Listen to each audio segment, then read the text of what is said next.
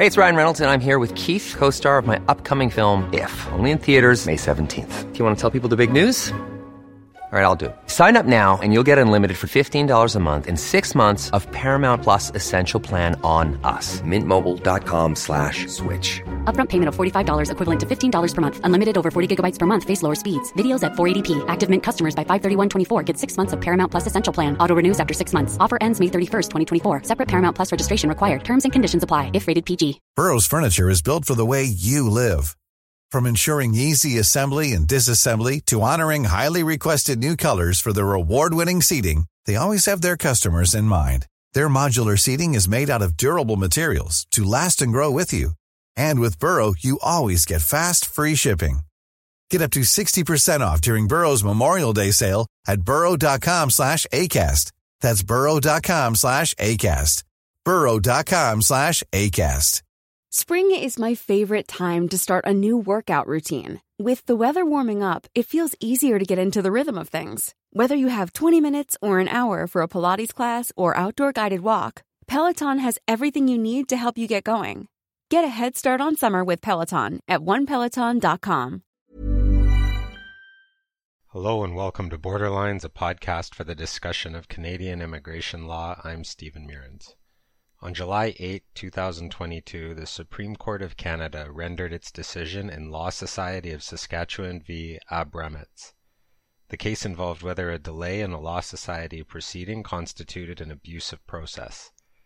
The Supreme Court said that delay may constitute an abuse of process in two ways. One, the fairness of a hearing can be compromised where delay impairs a party's ability to answer the complaint against them, or two, even where there is no prejudice to the hearing's fairness, an abuse of process may occur if significant prejudice has come about due to inordinate delay. Although this was not an immigration decision or case, the Canadian Association of Refugee Lawyers, or CARL, intervened at the Supreme Court and provided submissions on abuse of process in the immigration context. We are joined today by Prasanna Balasundaram to discuss CARL's submissions and the Supreme Court's decision.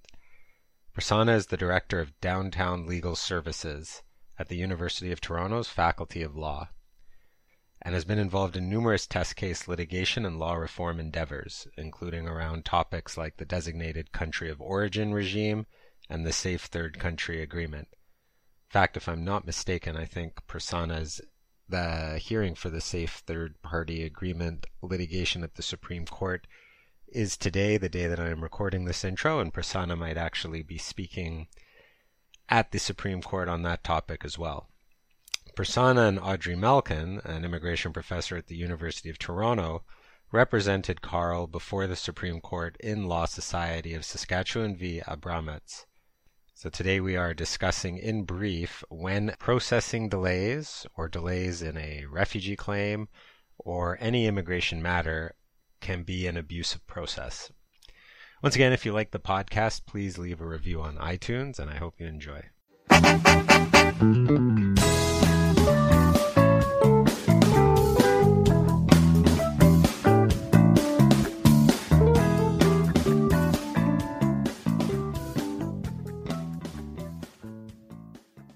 So how did CARL decide to even intervene in this case? Because it wasn't an immigration case. That's a really good question, Steve. So CARL has a litigation committee that sort of watches cases as they work themselves up through the appellate courts. And while, you know, the focus naturally is on refugee and immigration cases, CARL does watch administrative law cases, just it being sort of this overarching kind of area that infuses and touches everything that we do day to day. So this was identified as it moved from the Saskatchewan Court of Appeal to the Supreme Court. And it was identified specifically because the write-up on the Supreme Court essentially said that the court may be looking to recalibrate or revisit the Blencoe test that was set down in the year 2000 as to whether or not, delay constitutes an abusive process and what remedies may be available. The write-up indicated that the court was going to revisit this in light of Jordan and Hryniak. So as your listeners might know, Jordan was a seminal case from the Supreme Court in which the court set down a presumptive timeline beyond which delay would be considered unreasonable in the criminal context. So this is for the purposes of Section 11B. And then another case, Hryniak, which was in the civil context, in which the Supreme Court commented on a culture of delay in sort of the civil litigation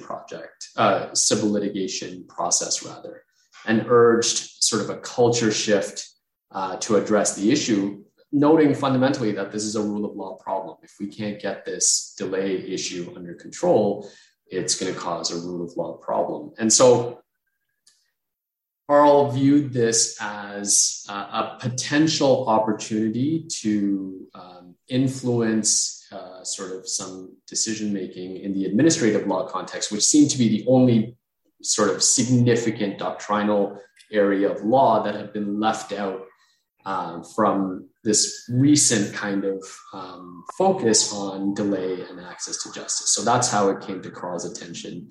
And we thought, this might be a good case to intervene on. Because I think that the decision in Jordan has been distinguished from the immigration context, if I'm not mistaken, on the basis that what applies in the criminal setting doesn't necessarily serve in the immigration setting. So as far as you're aware, was it something that was kind of earmarked as CARL looking for a test case to put forward these arguments? Not necessarily. Like, as you said, Deanna, we had been aware of a few instances at the federal court wherein some counsel tried to rely on Jordan and sort of bring that into delay arguments in the refugee and immigration context, unsuccessfully, unfortunately. But this wasn't sort of a burning issue that CARL had been tracking for some time. Of course, as you know, as all refugee and immigration practitioners know, delay is just a feature of the system.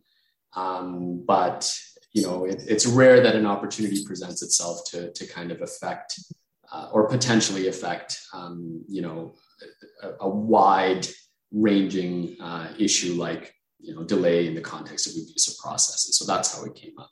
Mm-hmm. And I mean, I think that we've talked in a couple of previous episodes about there being some degree of shift just in terms of the bench seeming a little bit less tolerant of delay in recent years than they have been in the past. I mean, even just we talked about the standard on mandamus being something that's been slightly shifting just in terms of their threshold, in terms of just administrative delay around the pandemic and the courts being sort of like, okay, we'll get over it. And now we would like to see you getting back to whatever is some sort of a normal standard and a normal cadence of processing. But to see something in the abusive process context is still something quite unique. That's exactly right. I think as practitioners, we welcomed that shift that you spoke about. We saw it particularly in the context of ministerial relief applications where we were seeing delays, in some instances of 8, 12, sometimes I think 18 years in which a decision was yet to be rendered. And in those instances, while mandamus was, I think, a go-to sort of remedy, it did seem a little absurd that given the delay, that the ultimate remedy was a court directing them to make the decision when, clearly that delay could be conceived of as an abusive process, particularly because there was usually no explanation as to why, there was a lack of a decision. And so, using sort of the Blencoe framework, conceiving of the delays that we see really as an abusive process and trying to think about effective remedies in that context was part of the exercise of this intervention, for sure. And well, I think delays. Go ahead. I was just going to say that, I think that, the challenge for litigators in this era has been to try and come up with new ways of approaching familiar problems, you know, like using things like habeas corpus, trying to come to old problems with innovative solutions. And the idea of looking at abusive process is that it's not just a matter of delay, it's delay to the extent that it renders the remedy meaningless. And so I think that is really a unique take on the subject as a whole, and just seeing how broadly it can be looked at. I want to hear what Steve's question was, but one of the curiosities that I have is just overall, was CARL's takeaway one of disappointment or one of triumph at the way that the court came down? To me, I was a little disappointed that they limited so much to the appellate standard, and because of course that has very much limited the applicability to the immigration context. And anyways, I just wanted to know, sort of going right to the punchline, and then we can kind of back up and go through the the nuts and bolts of the decision as well. Sure. Just in response to your question, to my mind, this decision was a disappointment. There really was, I thought, an incredible opportunity, as I said, to bring some of those fundamental animating principles that drove the decision-making in Jordan, that drove some of the commentary in Hryniak, to bring that into the administrative law context and to sort of make a measured recalibration, recognizing that administrative law is distinct from those other two areas of law. Administrative law covers everything from a refugee claim to, the regulation of nuclear plants, CRTC proceedings, to the issuance of fishing licenses. There are vastly different, interests at stake. And I think that is one of the challenges of administrative law from a doctrinal perspective, is to sort of, really focus and have doctrine that can be applied in such a diversity of settings and decision-making forms. And we recognize that as a challenge. However, the position that CARL really staked out was that the framework that was set out in Blencoe in the year 2000 really hadn't addressed what Blencoe itself recognized was a culture of complacency within administrative decision-making. So, some 20, 21 years on, what the court attempted to fashion as a remedy hadn't actually worked. And so what CARL's position was essentially that this recalibration was necessary to ensure meaningful access to justice, particularly for vulnerable groups that we see day to day in our practice. Refugees and non-citizens were, as you know, disproportionately affected by delay. And how we sort of built this argument was essentially to show that delay is endemic to the refugee and immigration process. We cited decisions, and you may be familiar with this, these decisions, Deanna and Stephen, wherein the federal court declined to provide a meaningful remedy, even though they recognized delays of 6 years, 7 years, 11 years, and beyond. And then we also drew on some jurisprudence, but also academic literature, to show that the impact of these delays were significant to those that were affected. In Jordan, the Supreme Court recognized sort of the stress, anxiety, and stigma of the delay that kind of befalls someone who's put through the criminal trial or the criminal process. And we argued that there are parallels there to refugee and immigration determinations. And there's a degree of precarity there, uncertainty with respect to status and all of the stress that entails. There's, of course, separation from family in cases where, the underlying proceeding seeks to reunify family members. There are barriers to work. There are issues around housing. So we highlighted all of this to say, look, if ultimately this is the situation, and it has been going on for some 20 years, there is sort of an opportunity here to revisit this and adjust this. Right. And of course, if the refugee determination process is supposed to be trauma informed, having it endure over this period of time is not by any stretch of the imagination efficient or trauma informed. In fact, it's the exact opposite. It meant to be traumatizing to the other community.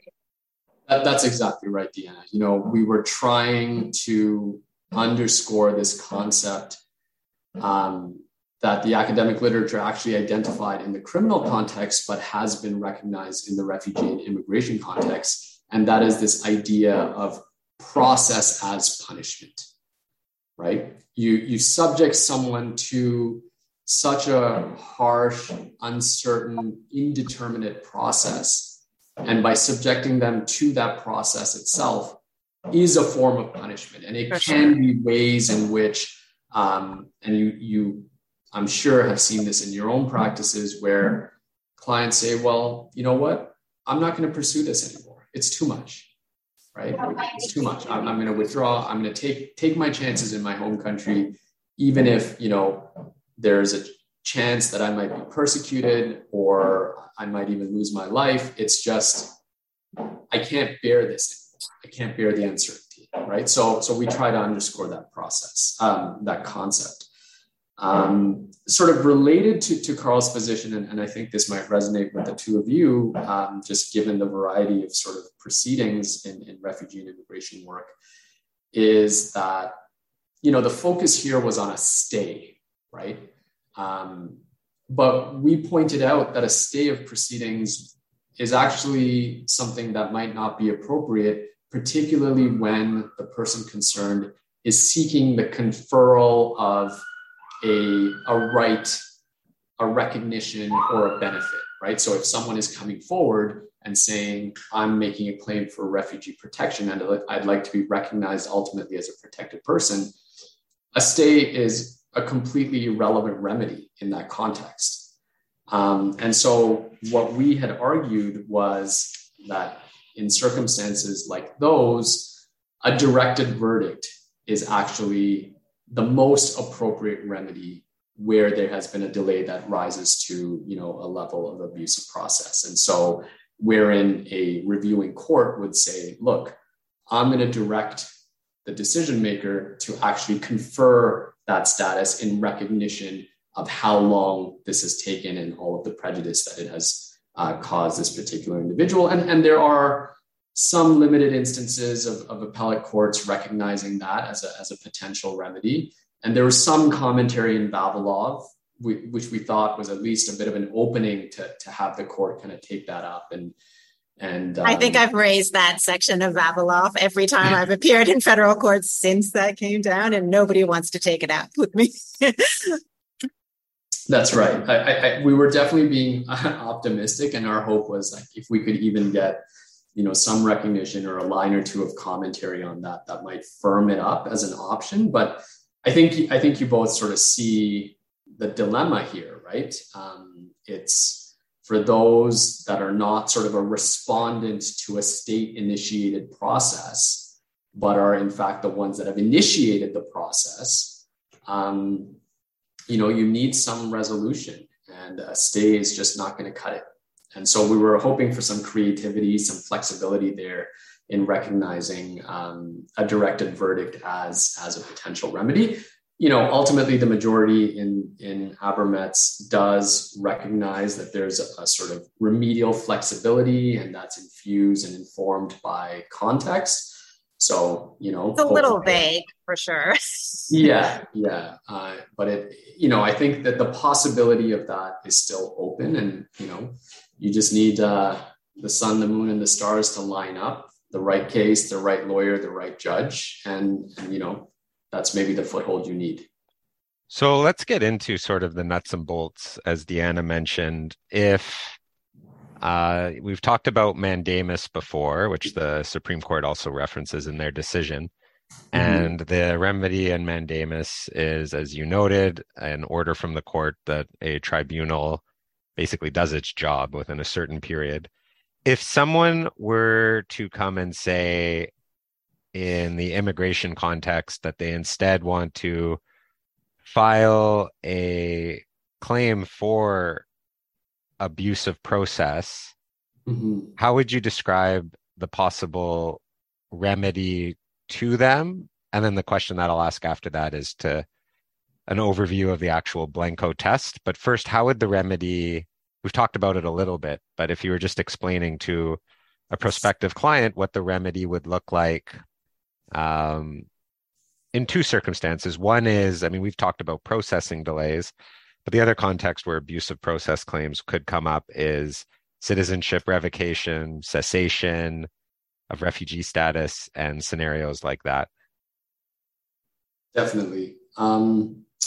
So I guess my first decision-making point would be to sort of think through what is the underlying sort of application about. So to my mind, there's sort of a significant distinction between applications or proceedings that are initiated by the person concerned seeking some, as I said before, status or benefits. So a refugee claim, an application for citizenship, an application for permanent residence, or even a temporary residence permit.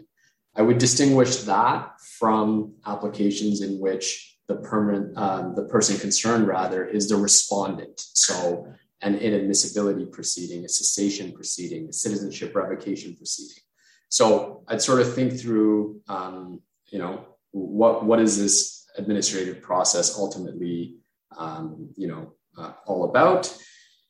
Where the person concerned, where your client is the respondent to a state-initiated administrative proceeding, I would think that, an abuse of process type argument may be a little bit easier to advance.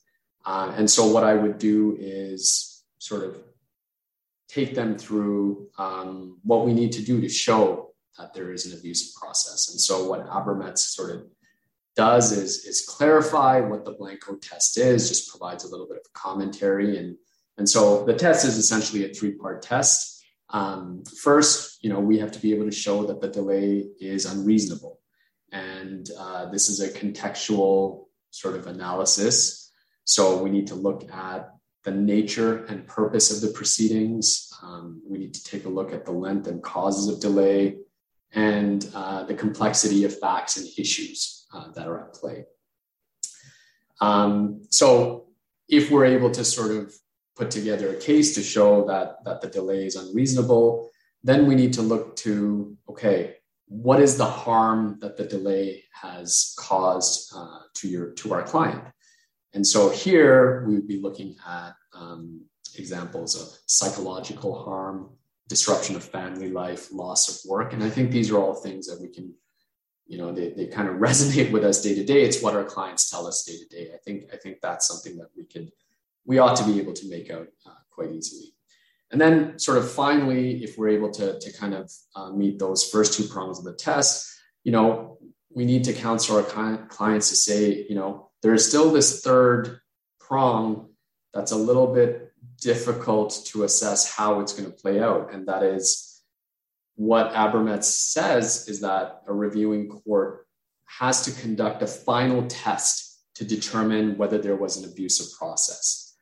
And the test is sort of met where the delay is manifestly unfair. So it's a pretty high standard and in some way brings the administration of justice into disrepute. So these are some sort of lofty terms, and have been in the past, as I said, over the past 20 years, very rarely found in the refugee and immigration context. And I'm not confident that they will be sort of more easily found in the wake of Abrametz. And so that's really the decision-making process. And if we feel like that's something that we can meet and want to advance, then it makes sense to come forward and ask for a stay of proceedings as a remedy, because what we're looking to do is preserve the status quo. We don't want that cessation application to go forward because of the delay.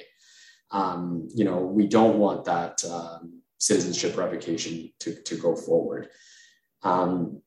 I do want to pause here just to flag that the focus of Abrametz has been about sort of delay that is inordinate, that concerns sort of the administration of justice, delay that brings the administration of justice into disrepute. There's another prong of sort of the Blencoe analysis that focuses on hearing unfairness, right? So where delay has resulted in a prejudice or somehow constrains the ability of your client to actually meet the case that has been set forward, it is possible to invoke sort of delay in that circumstances. You know, and this is sort of a common sense kind of understanding. The longer something goes on, you know, memories fade, evidence sort of becomes inaccessible for one reason or another. And so in that way, your client's ability to actually meet the case is impaired. And so that's also, I think, a consideration to have here in terms of determining, you know, how you deal with the issue of delay. So that, I think, in broad strokes is how I'd approach it. I'd say, you know, in terms of the other category of cases where your client is coming forward to seek status, look, I think that that remedial flexibility really isn't, even though, you know, the court in Abrametz talks about declarations of recognizing that there's been delay, cost consequences, expedited decision-making. You know, apart from expedited decision-making, I would say sort of the remedy where you're coming forward, you know, is usually inadequate. I mean, what you're seeking in terms of refugee status is a declaration to begin with. So having a parallel declaration that there's been delay, I don't actually think, you know, does justice for that particular refugee claimant. So if someone were to ask whether one of those remedies could be cash. So, you know, we know that generally in federal court judicial reviews, costs are very hard to get and they're nominal often. And mandamus, it would be the same. With an abusive process claim, is cash, like almost turning it into a, is there a way to turn it, if someone were to ask, is there a way to turn it into almost an indirect tort litigation for lost wages as a result of that abusive process, some way to compensate for family separation? Has that been tested before? Is that like a possible remedy for an abusive action claim? That's a fantastic thought, Stephen. You know what? To my knowledge, it hasn't been tested in the way that you've described, but I definitely think the commentary of the court in Abrametz as well as Blencoe leaves that possibility very open. So what Abrametz speaks to, and so does Blencoe, is this idea of the remedy being sort of proportionate to the prejudice suffered, right? And so when crafting sort of an appropriate remedy, if one was to really catalog and identify all of those specific ways, as you mentioned, like, you know, loss of wages because of work precarity. And if you could demonstrate in the record that these were the reasons why they weren't able to secure work over the long term, this is what the losses were, I don't see how you could be foreclosed from pursuing that, you know, but it's, as you say, in the refugee and immigration context, generally costs are rare. And I think you would have to, you know, be quite creative in being able to kind of frame it in the way that you're describing. But I think the possibility is there. I just think we've been talking in the last few months with a lot of very innovative litigators about how to find creative avenues to push fundamental justice issues. So I like where Steve is going with this. And, you know, I mentioned sort of some of that litigation around the use of habeas corpus in immigration, in the immigration context as well. But just, you know, trying to find innovative remedies, you know, to try and talk about institutional delay and to try and combat that, what did you call it, the culture of complacency I'm interested in just knowing generally sort of some background about how organizations like CARL are approaching test case litigations in a more sort of strategic way to approach sort of systemic issues that that litigators across the immigration and refugee bar are facing. How do we take a collaborative approach like this to address some of these systemic issues? I'm just wondering if you have any thoughts about that and just like how we might collaborate on some of these overarching issues that we're all facing on an ongoing basis.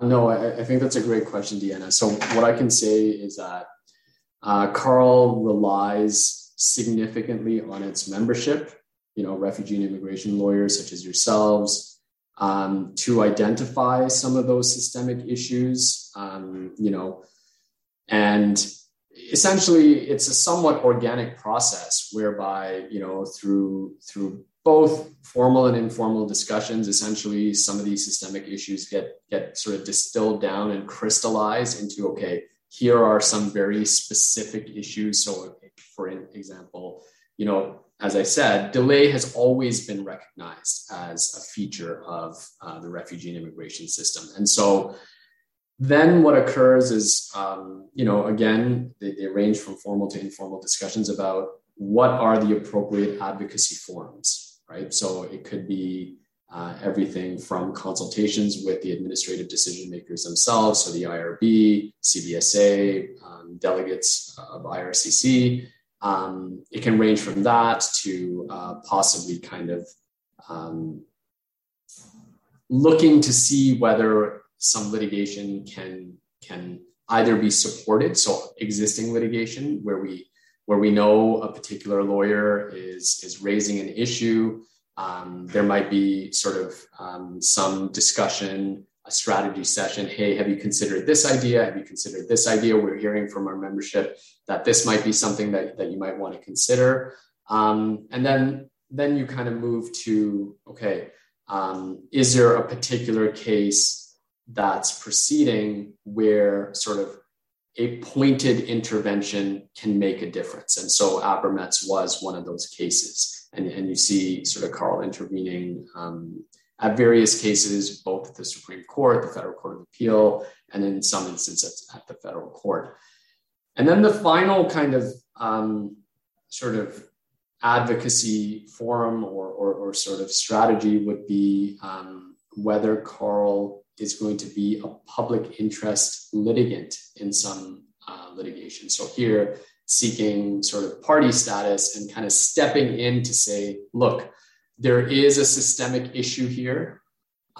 Individual litigants are, for a number of reasons, unable to come forward and pursue this before the courts. And so we are stepping in and we're going to sort of seek standing and advance this issue on behalf of those that can't. And so that's one sort of crucial way as well.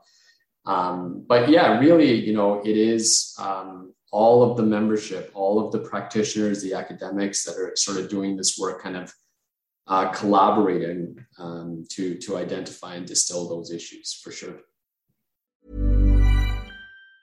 Hey, it's Ryan Reynolds, and I'm here with Keith, co-star of my upcoming film, If, only in theaters May 17th. Do you want to tell people the big news? All right, I'll do it. Sign up now and you'll get unlimited for $15 a month and 6 months of Paramount Plus Essential Plan on us. MintMobile.com/switch. Upfront payment of $45 equivalent to $15 per month. Unlimited over 40 gigabytes per month. Face lower speeds. Videos at 480p. Active Mint customers by 531.24 get 6 months of Paramount Plus Essential Plan. Auto renews after 6 months. Offer ends May 31st, 2024. Separate Paramount Plus registration required. Terms and conditions apply if rated PG. Since 2013, Bombas has donated over 100 million socks, underwear, and T-shirts to those facing homelessness. If we counted those on air, this ad would last over 1,157 days. But if we counted the time it takes to make a donation possible, it would take just a few clicks. Because every time you make a purchase, Bombas donates an item to someone who needs it.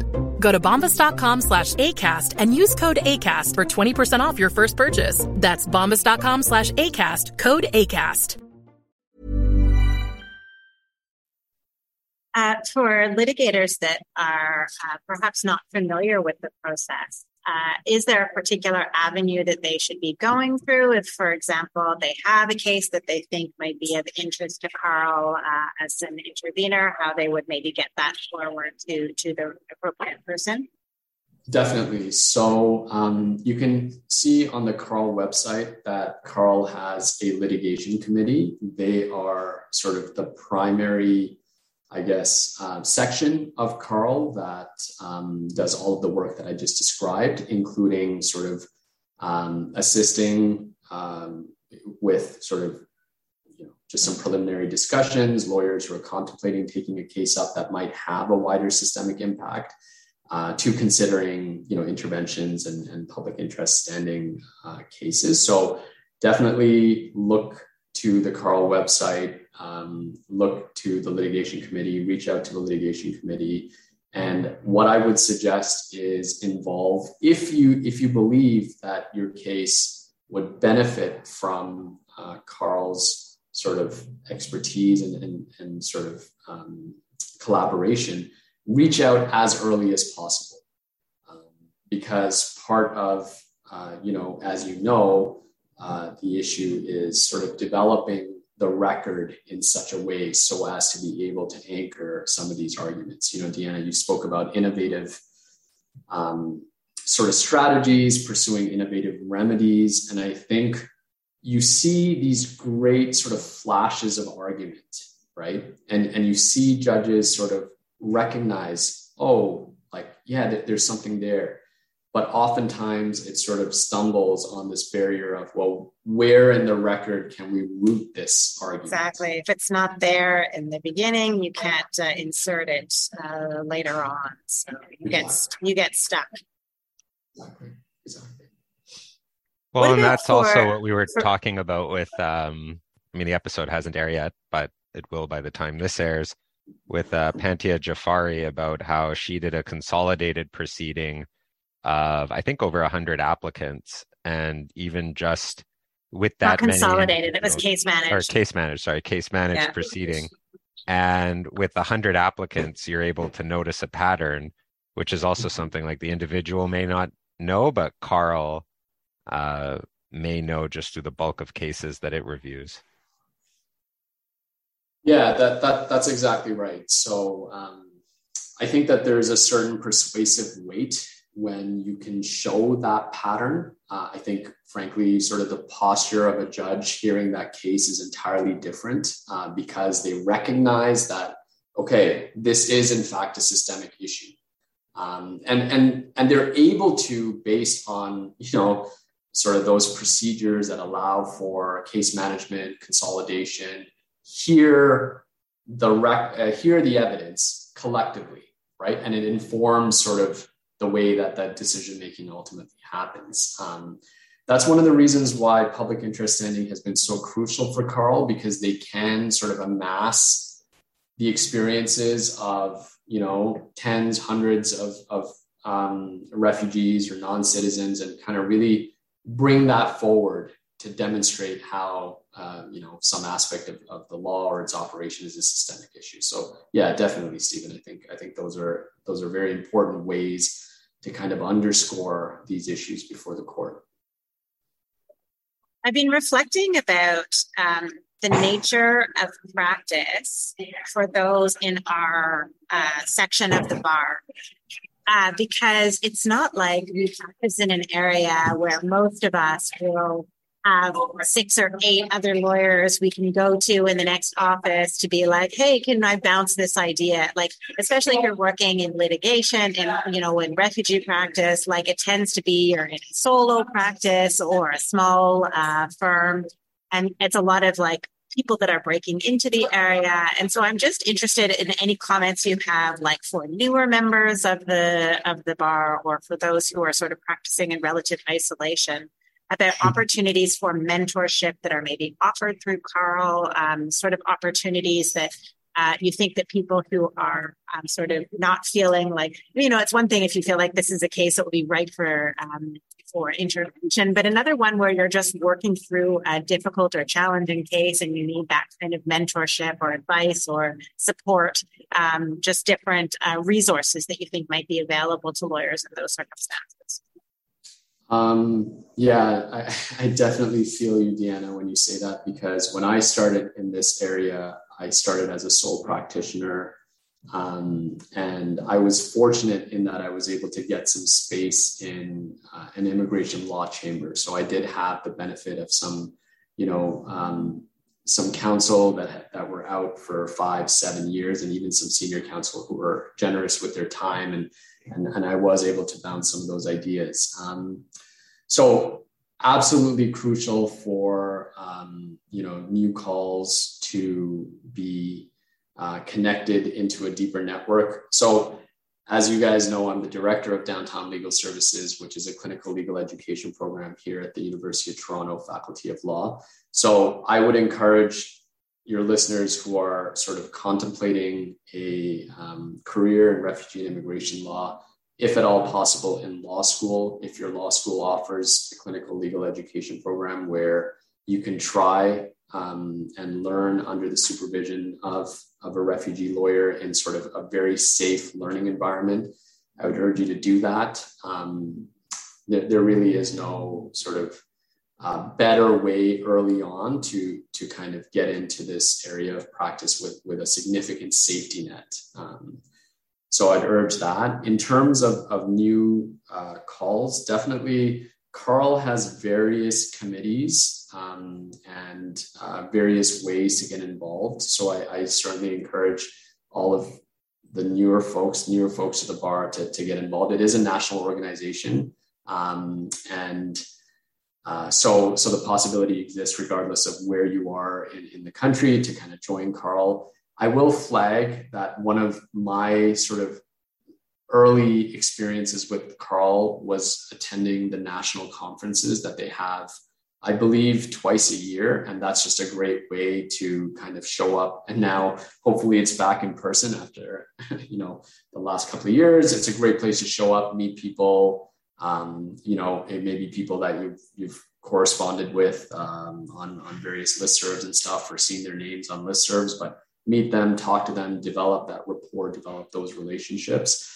I need to double check to see whether CARL offers sort of a formal mentorship kind of program. I don't recall that they do, but I can tell you in Ontario, there's other organizations like the Refugee Lawyers Association that also does CPD and offer sort of networking opportunities. I'm sure there are similar organizations. In fact, I know Quebec has ACADI.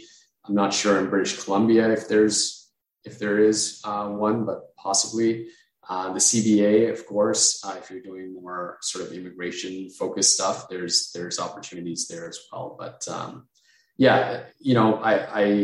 I have to say I'm a little out of touch about all of the specific ways, but yeah, in general, it is something it's crucial. It's crucial. Partly because of the development of substantive knowledge, how do you do the work? But then there's also just the camaraderie and emotional support. There is this concept of vicarious trauma. You listen to your client's stories day in and day out. It takes a toll. And you need to be able to have conversations with colleagues, with friends who are doing similar work, because I think they are the ones that truly understand. Right. And that's essential for longevity if you want to do this work.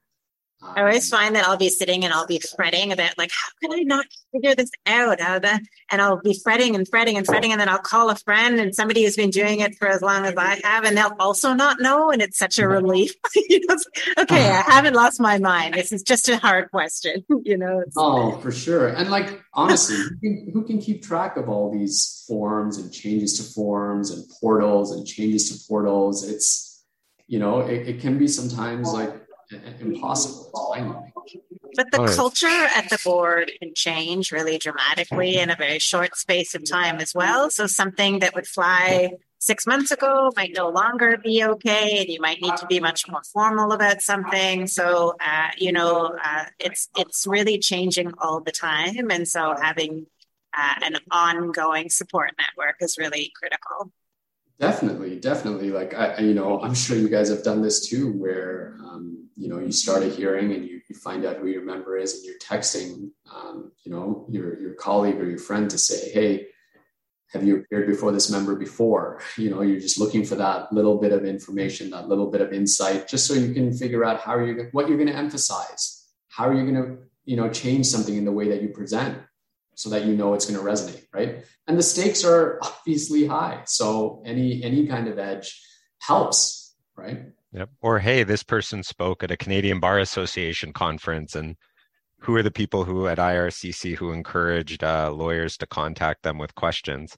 I do have one last question about the Supreme Court decision, and I'm curious as to your thoughts on this. So CARL called, essentially, like, this is really oversimplifying it, but for the Jordanizing of Blencoe in immigration cases. So the idea, I guess, of like some sort of a timeline after which it's an abusive process. And the Supreme Court kind of addresses it. So the Supreme Court addresses the broader issue at paragraph 48, where they say, I'll just read the decision. There are fundamental differences between criminal and administrative proceedings. A human rights body's investigation is aimed at determining what took place and seeks to settle the matter in a non-adversarial manner. Purpose of human rights proceedings is to eradicate discrimination rather than to punish an offender. Similar distinctions can be drawn between disciplinary and criminal matters. While the former are intended to regulate professional conduct within a limited sphere of activity, the latter is intended to maintain public order and welfare for the broad public. And that's the end of the paragraph. And I was kind of struck by how they don't address CARL's argument, which was, what about immigration or banishment as the opposite of immigration? Why do you think, like, is there anything to read into them not specifically commenting on immigration in their analysis of Jordanizing Blencoe? Honestly, Stephen, it's really hard for me to say. Let me just start by sort of emphasizing that CARL's position with respect to Blencoe and its relationship to Jordan was quite nuanced. You know, we recognized that it was not possible to simply transplant sort of the idea of a presumptive ceiling into administrative proceedings generally, and even refugee and immigration proceedings, just given the diversity of sort of applications and that might be considered. So it was quite nuanced. So I found sort of Justice Rowe's take on what was being asked sort of inconsistent with sort of that nuanced position that we had struck. We weren't simply calling for Blencoe to be Jordanized, because we appreciated that couldn't be done. Now, moving on, I mean, I think the fact that there wasn't this sort of more nuanced recognition really, in my view, sort of is expressed in this rather simplistic kind of analogy of, okay, well, here's how we distinguish human rights proceedings from criminal law, right? Human rights proceedings are about eliminating discrimination. It is not about punishment or having a punitive aspect to it. Here's how we distinguish disciplinary proceedings in the professional context from criminal proceedings. Professional disciplinary proceedings are about regulating some limited aspect of a private relationship. And it doesn't have this broader public law and order component. And you're right. I think the notable omission there is, well, what about immigration law? There are significant parallels, much closer, deeper parallels between immigration law and criminal law, right? It's exactly as you say, you know, there's repeated kind of emphasis in some of the federal court jurisprudence about how deportation is not punishment. But it's certainly sort of parallel in terms of the impact on the individual. So there is a clear parallel there.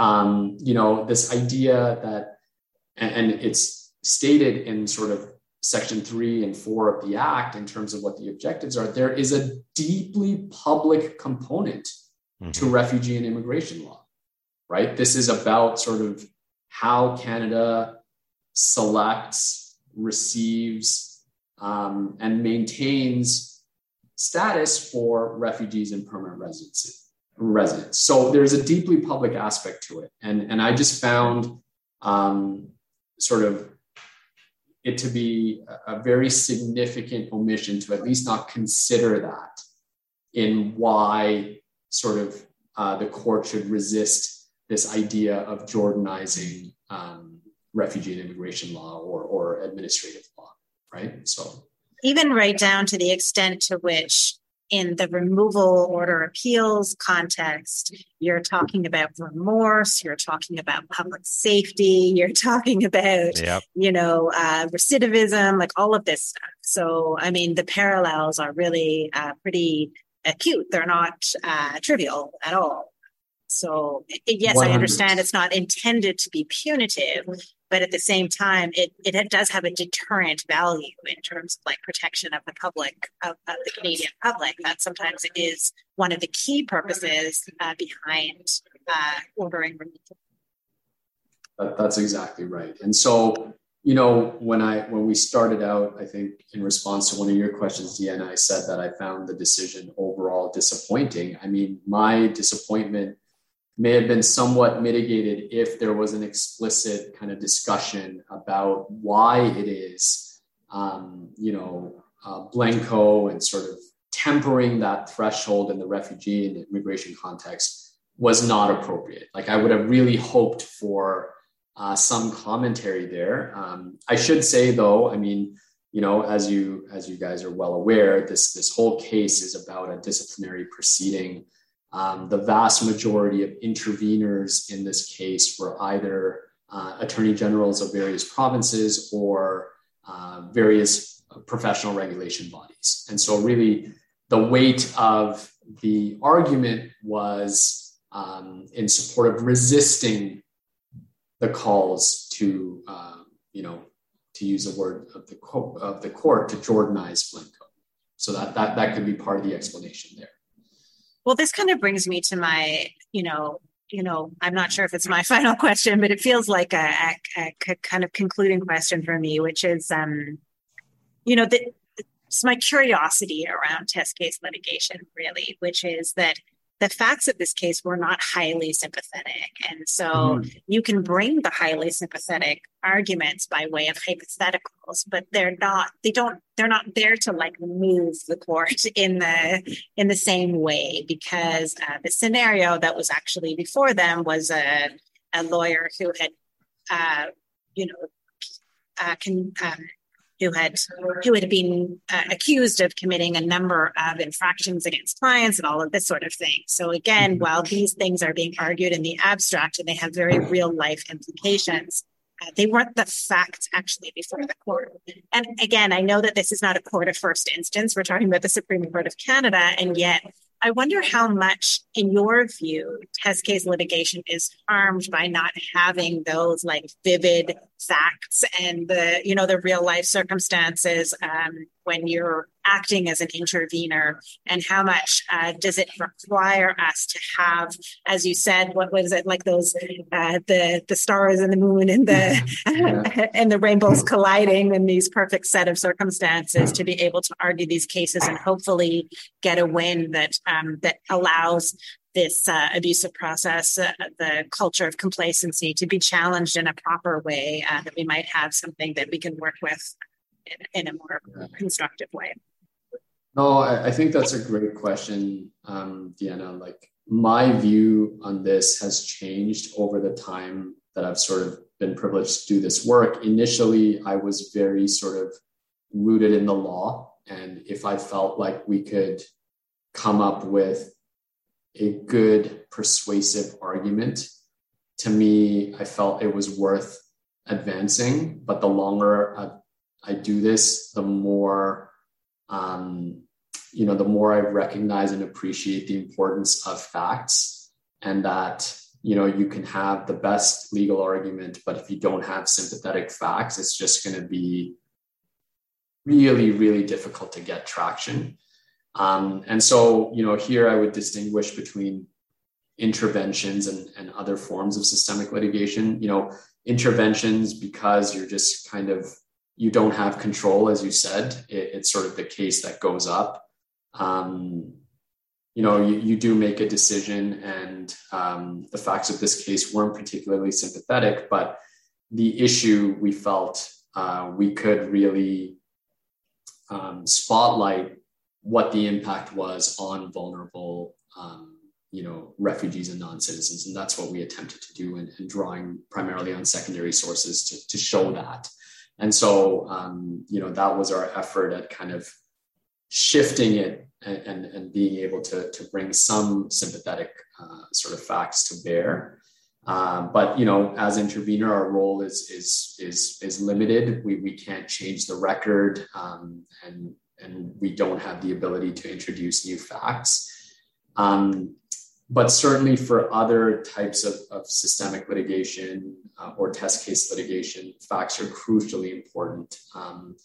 You know, I was, again, privileged to be part of the council team that's challenged the Safe Third Country Agreement, and our office represents two of the individual litigants. And, you know, the facts in that case were, I would say, crucial. The specific facts in those cases, particularly of one of Nadira Mustafa, who's one of the applicants, were crucial at the federal court in driving the decision-making. You know, her experience of detention, not just her experience of detention, but her account of it in her affidavit, the way she was able to express it, really drove the decision-making, in my view, at the federal court, and laid the foundation for what we hope, you know, is going to be a positive decision by the Supreme Court. And so, yeah, like you can look to all of these systemic issues, you can recognize them, you can see them play out day to day, but waiting for that case that you feel is, you know, presents that issue in the most sympathetic light possible is crucial. And, you know, and there's rich debate about, you know, is that wise when you know that there's injustice occurring? You know, these are all part of the challenges of doing this kind of work. I haven't figured out the answer ultimately. No, I definitely haven't, for sure, as well. But I definitely know that as I get more older, that I'm getting more and more entrenched into like this narrative of just being a storyteller, and that, you know, I need the attachment to the facts, and I can't imagine that that's different. When you're on the bench, that yes, of course, there's the academic rigor, and there's the, you know, the judicial prowess and all of this kind of thing. But at the same time, I think that the facts are very powerful. Yeah. Yeah, absolutely. No, this has been good. So you have other test litigation. We might have you on for the Safe Third Country decision once that comes out. I'll also flag for you, just because you raised it, Stephen, like we're repping the Canadian Council for Refugees on a challenge to the cessation proceedings that tie the loss of permanent residence to the cessation of refugee status. So, you know, yeah. That's definitely timely, for sure. Yeah. These are all challenging cases, and you have your fingers crossed, but...